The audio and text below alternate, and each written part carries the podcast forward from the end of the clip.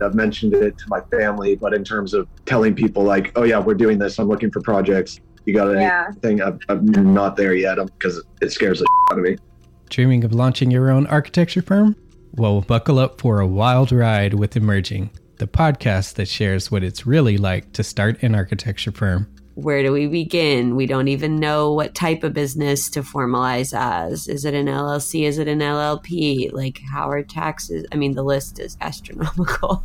Season 1 featured founders Jeffrey, Lexi, and Chris, owners of Level Studio Architecture, are your fearless guides on this unfiltered journey from napkin sketches to a thriving studio. One evening, stumbled into one last dive, we sat at the bar and pondered our postgraduate futures. Amidst the conversation, a napkin became the canvas for our aspirations, sketching plans and milestones, sealing our heartfelt commitment and shared dreams.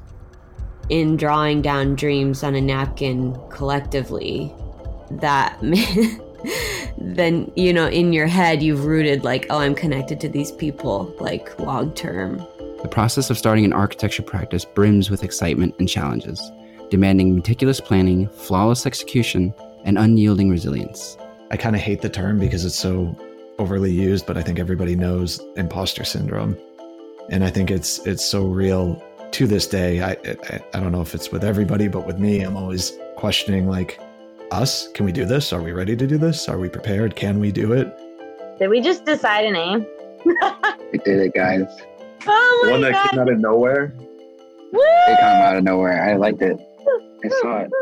Ready to turn your aspirations into reality? Follow the link in the show notes to subscribe to Emerging and chart your own path to architectural success.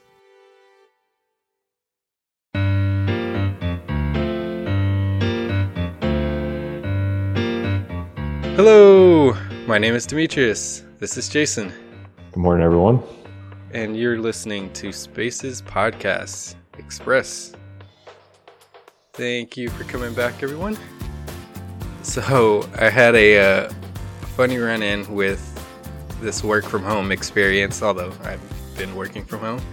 So, have you seen any of these like news reports where someone's doing uh, one of those hits where they're talking to some specialist and the specialist is at their house uh, giving their report, and then all of a sudden their kid walks in from like you could see the kid walk in or in the background or right behind them. Yeah. So I had one of those sort of incidents where I had a, a big meeting on Friday. I mean, decent meeting, not big. And mid conversation, I'm walking through a design that I did for for someone, and you know, walking the client through it and explaining and explaining. And my cat comes up and is hungry, and I can hear him crying. And then he tries to jump up on my table, so I grab him, move him to the side continue talking, and then all of a sudden I hear. and I look to the side, and he just threw up on the floor next to me. Just the- to get your attention. well, for those that have cats, probably are familiar with this.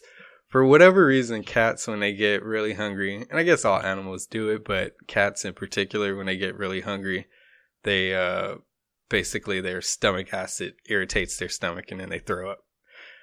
Uh, so yeah, so I'm mid call and have to hear this and then try. I'm like the wheels are spinning in my head. I'm trying to figure out what to do. Do I try and deal with this or just keep plowing through the meeting? Just keep going. Yeah. Just keep going. so I just kept going.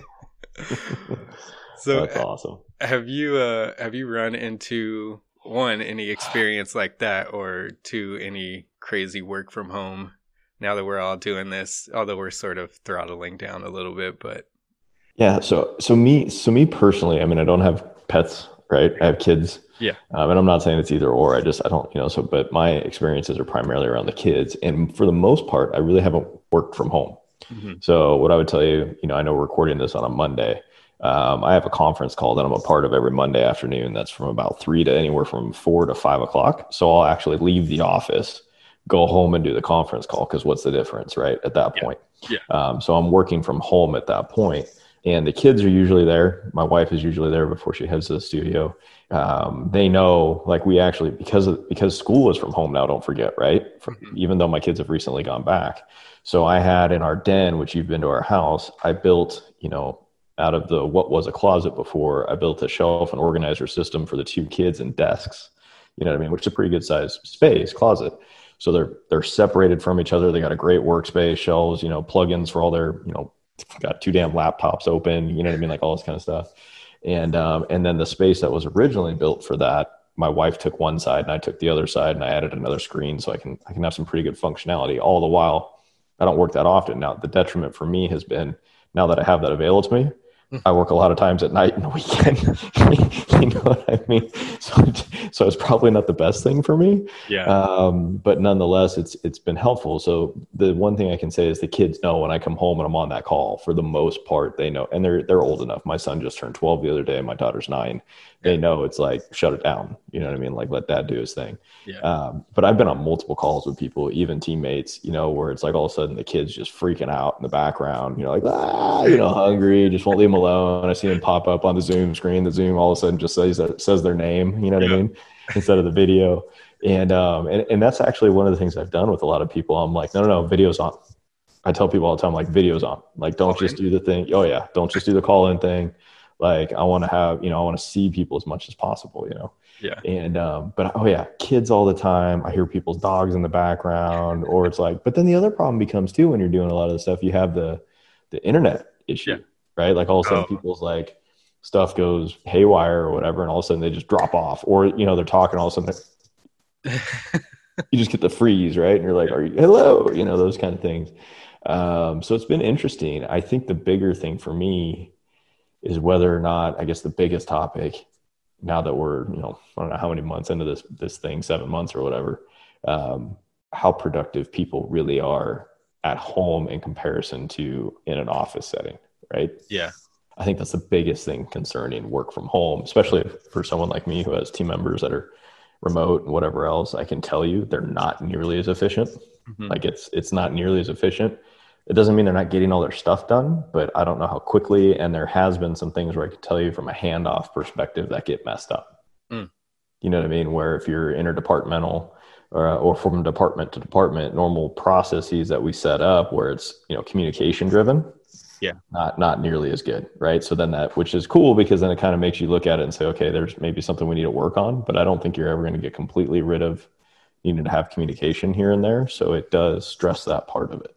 Yeah. Um, So I've heard from some companies that, uh, for example, some people that have had teams already set up prior to this switch, those teams were able to handle this pretty well. But building teams during it was much more difficult to get people to understand each other's, um, you know, work ethic or certain things they like to do or not do. Trying to figure all of that out from a remote sense was extremely difficult, but the together was uh, groups that were already together was fairly seamless. And then, so as far as the efficiency, Mhm. as with anything, it always depends on who. uh, Oh, some 100%. people, some Yeah. people like myself, um, like I don't mind being on my own, only child, so I'm fine uh, working by myself and can focus and get things done when I need to get it done. Um, but it adds a level of of um, flexibility and ability to do other things that I need to do. So I think that's even more efficient rather than sitting in a desk for eight hours when like I've done what I needed to do today. I'd rather be doing something else. And then Mhm. at those points is where I'm like really wasting time because I don't feel like doing whatever it is for Thursday, Friday um, now, but I could be at home getting some things done that will save me time uh, overall. So I think for people like that, it works well and they're much more efficient in life. they can work when they need to really hone in and focus and then be able to do other things when they're, you know, when they're done with that work that they've just focused in on. But I can definitely see others that, uh, you know need a little more help and Encour- focus. en- encouragement. yeah, focused environment to to get Yeah. them to sit down. But the funny thing is, like I was telling a lot of people before, I, I knew who they were. Mhm. I knew who they were before this all went down. You know what I mean? Like with with 90, 90 if you're if you're any good at what you're doing with 90 95% accuracy. Yeah. You know what I mean? If you're really paying attention to the people like and I and I and I try to stress this to teammates. I'm like, look, like you need to understand upper level management at some point if they're any good at what they do, they're constantly ranking you whether you like it or not. Like that like it's a constant evaluation, Yeah. right? Because if you're really paying attention to business metrics and what your what the company needs, you're you're being prudent by doing that yeah because no matter what game plan comes about or what plan you need to pull off the, the shelf, you need to know the players you have. You know what I mean? And what the weaknesses are. So like you, I could have called most of it and probably did. Yeah. The one thing that was different was when the, when our teammates, when we told everybody that we were going to start doing this thing where it was work from home and whatever, and how we were going to go about doing this, you know, there were certain people that were really concerned with you need to be at your desk, you know what I mean? From let's say eight to five, like normal, right? Yeah. And I was actually the opposite. I'm like, look, in my opinion, like especially people that had family or you know significant others, whatever the deal is, or just in general, you know, it's like, hey, if you want to go to the beach, go to the beach. Yeah. You want to take walks, take walks. I don't give a flying poop. You know what I mean? I really don't. However, do not make me wait more than 15 minutes to get my answer. You know what I mean? Like there's like there's a certain level of expectation that needs to be met. How you provide that, I truly, honestly, I don't care because to me it should always be performance based, not not um, dictatorship based, if that makes sense. Yeah. Um, you know, because I would, you know, just what go back to sports. Some people trained and learned better than others one way, and then another, some people prepared better, you know, this way versus that way. Whatever it was, it wasn't one way or the highway. When you're young and you're going through it and you're learning, fine. But when you, you know, become a quote unquote adult potentially, it's not the same thing. Um, and it's not one size fits all. So it, it just depends. But yeah, I mean, and, and not only that, like I think we talked about at the beginning, I was like, we're going to find people's true colors Yeah. through this whole thing. Like you're going to find out the truth about people that they haven't, you know, that they've been able to lie about for I don't know how long Mhm. through this. And that is exactly what's happened. I mean, you know, you know who's in it, who's really dedicated and whatever. And one of the interesting things that we found about working from home, you, you know, I spend roughly an hour a day commuting, right? Which sounds crazy because I'm only like 10 miles from our office. Yeah. But there's no good freeway way to get there or side street way or whatever. So it takes me half an hour. Yeah. Well, if, if and, and if you're and some people it takes longer, right? Well, those people are like, look, I was able to get up, get on the computer at seven because I'm ready to go anyway, because that's what I would have done. And then they end up working through. So you almost get more output. That's not my point. I'm not saying you want to squeeze, you know, more blood out of the turnip. Yeah. But because their men- mentality was already built that way, your body, like I wake up at 3:45 or 4 o'clock every morning without an alarm. Yeah. Like you just, you know what I mean? It just becomes routine. And so you were actually getting more out of them. The people didn't mind it because it was actually nice because they just rolled out of bed, did their thing or whatever, and and it's convenient. Like Mhm. what's what's wrong with convenient? You know what I mean? There's nothing wrong with convenience. And if they if that puts them in a better mood to provide more throughput, Yeah. sweet. You know what I mean? Like whatever. Because most people too forget to say that you've now set them up with better technology at home, all you know, all these other kind of things that they too are benefiting from, whether they want to lie about it or not, you know, all those kind of things. Yeah. Um, so I think it was a give and take, but I don't think it has to be the end of the world. But I certainly don't think it's the solution either. Yeah. Um, so two things I wanted to touch on you said was the finding out people's true colors. The other side of that is people are finding out about their companies and their companies that don't care about their employees and they're, you know, um, not taking into consideration the situations that they may be in individually, health wise or family wise or anything like that. And people are starting to see like, they really don't care about me. Why should I, why should I, uh, sacrifice myself and do certain things for them? And they're willing to chop, you know, so many people, um, for no reason and then bring in others and do all of these funny games and, um, not take into account like what I have to deal with to, to get through this. So people are really finding out that side too, or from that perspective as well so a lot of bad a lot of bad companies are going through some things of employees leaving because of how they perceived the way that they um, have dealt with some of the situations we're going through this year. Can you can you elaborate on that though? Because like, what does that look? So like, maybe maybe we've been perceived as a good company then because I haven't had too much pushback. But what does that look like from that perspective? You know what I mean? Like when So- it's like they don't really so care like- about you, so they're doing. So like one uh I'll say for example a company that I've heard of that has used the pandemic as an excuse to cut employees and save money when in actuality their books are doing really well. Um, but the majority of the employees don't know that. So it, you know, they're just like the environment called for me to be laid off. But those that see behind the curtain are like, that was uncalled for and laying off certain people that, you know, it, it's really messed up that were people that were like, um, yeah, I don't want to go into too much detail and give up any info, but but I uh, want you to. but people that are making people that are using this as an excuse to make decisions or taking political sides, um, you know, one way or the other, uh, you know, saying that they don't agree with one side, um, but want to support another side and completely disregarding how their employees may feel.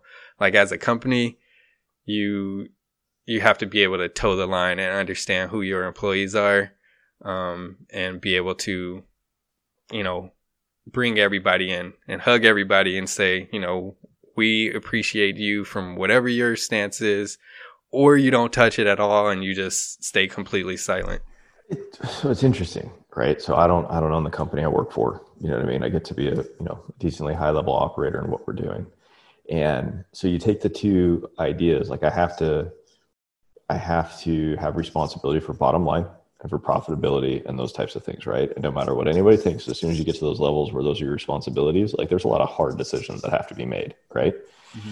And now that we're owned by, you know, a public, not, uh, not a public company, but essentially a hedge fund, you know, the the expectations between what I would have seen as better business practice or the more important things may not be the same views as who it is we're owned by. And I'm not saying good or bad.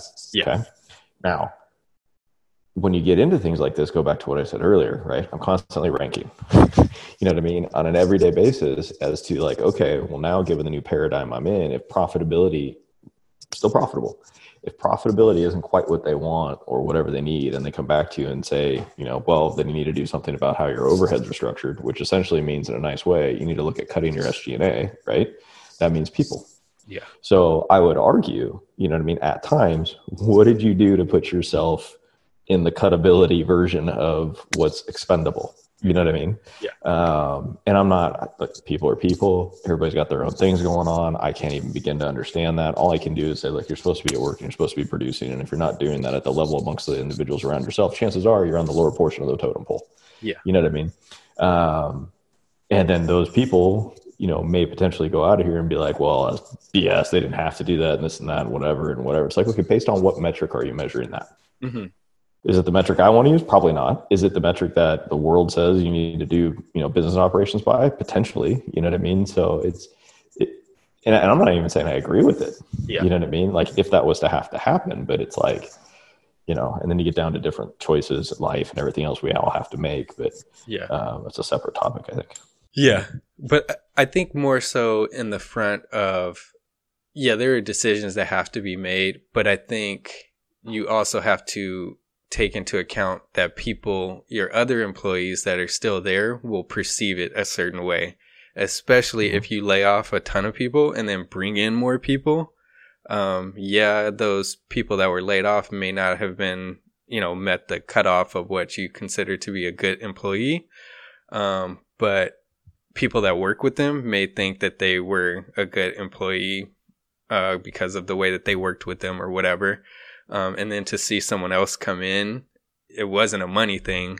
So it starts That's to th- there's Yeah, all this different, though. calculus with amongst the Yeah. other employees that are still there Yeah. of like, what was that all about? And then am I just that expendable too? And then all these questions. And if they already are doubting something, then that's just another reason. Yeah, I You think know when what you get into it too, like you look at it when we're going through, you know, the economic forces we're dealing with right now, based off of you know this bleep it out BS pandemic type deal, right? I know you're laughing because you know it's it's it's differing views or or myopic views. Well, Um, it's it's It's technically view. it it is actually a pandemic. It is by the 100%, you're definition. right. No, you're you're 100 percent correct. I use it under a different context. But the uh, but ideally, like when we had to go through it and we had to make cuts or whatever it was, you know, we decided to do it a certain way as opposed to eliminating people's positions. You know what I mean? And even in that, I feel like you, you can't win. Yeah. You know what I'm saying? Like no matter what we do, even though we're trying to protect everybody and everybody has to play a little bit, it's everybody's pissed about it. If I cut people, everybody's pissed about it. You know what I mean? Like like that's the way it goes. And so you develop I understand a little bit where these guys start to develop a little bit of a thick skin Mhm. because you you can't please everyone. And no matter what you do, good or bad, you know, right, wrong, or indifferent, somebody's pissed. But when you when you take the weight of what you're trying to create is the best environment for the core or for the betterment of the business moving forward, you know what I mean? You, you- you're you, the only thing you can rest on is, you know, I think we're doing the right thing. You know what I mean? And people are going to be upset no matter what you do. Yeah, I think as long as there's some level of transparency and explanation, and some feel like they don't have to explain, that's you know that's your call. But um, you know, a company, you know, if you expect people to have loyalty, there's always this loyalty conversation compared to previous generations. People were loyal to their Mhm. businesses and stayed for 60 years, blah blah blah. Mhm. Um, but if you expect that sort of loyalty now, you have to sort of treat people in a in a manner to um, to show them that you have loyalty to them. Sure. Um, so having some level of transparency and explanation, and you know, not guarantee, but you know, I'm gonna do what I can to keep you here and have you um, continue to have a job and be able to support your family. We're gonna support you any way we can, and you know, get through the tough times as best as we can. And with that level of transparency and explanation of the bumps that you're going through, I think people will understand more. And if you're not playing games and doing shady things, then people will accept what, you know, what the situation is. Yeah, it's it's it's a tough line. Yeah. I mean, it's a it's a tough line for sure. Yeah. You know, and I've and I've learned that pretty heavily in the last couple of years, especially with things that I've become more and more visible to. You know, I think the loyalty. You know, we talk about sixty years ago, right? Well, there was also pensions back then. People were locked in, right? And they're like, "Well, I'm not gonna, you know, I'll just put up with it because I'm going to cash out and whatever else, right?" And then maybe people started to feel like they shouldn't have been loyal when they got screwed by those guys. That you know, basically there was nothing left. But Yeah. you know, you have some of that. But now I think it's not even necessarily about money. Money has to be there, but I think the other part that comes into it is how you're investing in those individuals' personal growth. Mm-hmm. You know what I mean? Not growth within the company. Like, are, did they feel like, and I've done this with people, like, you know, they wanted a certain thing that I couldn't provide from them monetarily, but I got them an opportunity with somebody else. You know what I mean? And so they come back and they speak nothing but highly about it because, for one, you provided, you know, growth for them as an individual, and two, shit, even, you know, pumped them. You know what I mean? It didn't restrict them. Um, you know, so I think I think it can be done a number of ways, but uh, but when you get into the darker stuff and it comes into cuts and budgets and all those other kind of things, there's no pleasing everybody. Yeah. Just No. just is not. You know, just is Definitely. not. Yeah. Okay, we went all over the place in this one. I We thought. did. I'm gonna blame you. but anyway, uh, thanks for joining me. Uh, thanks for Oh. listening, listeners. And we will talk again on Thursday. Thanks.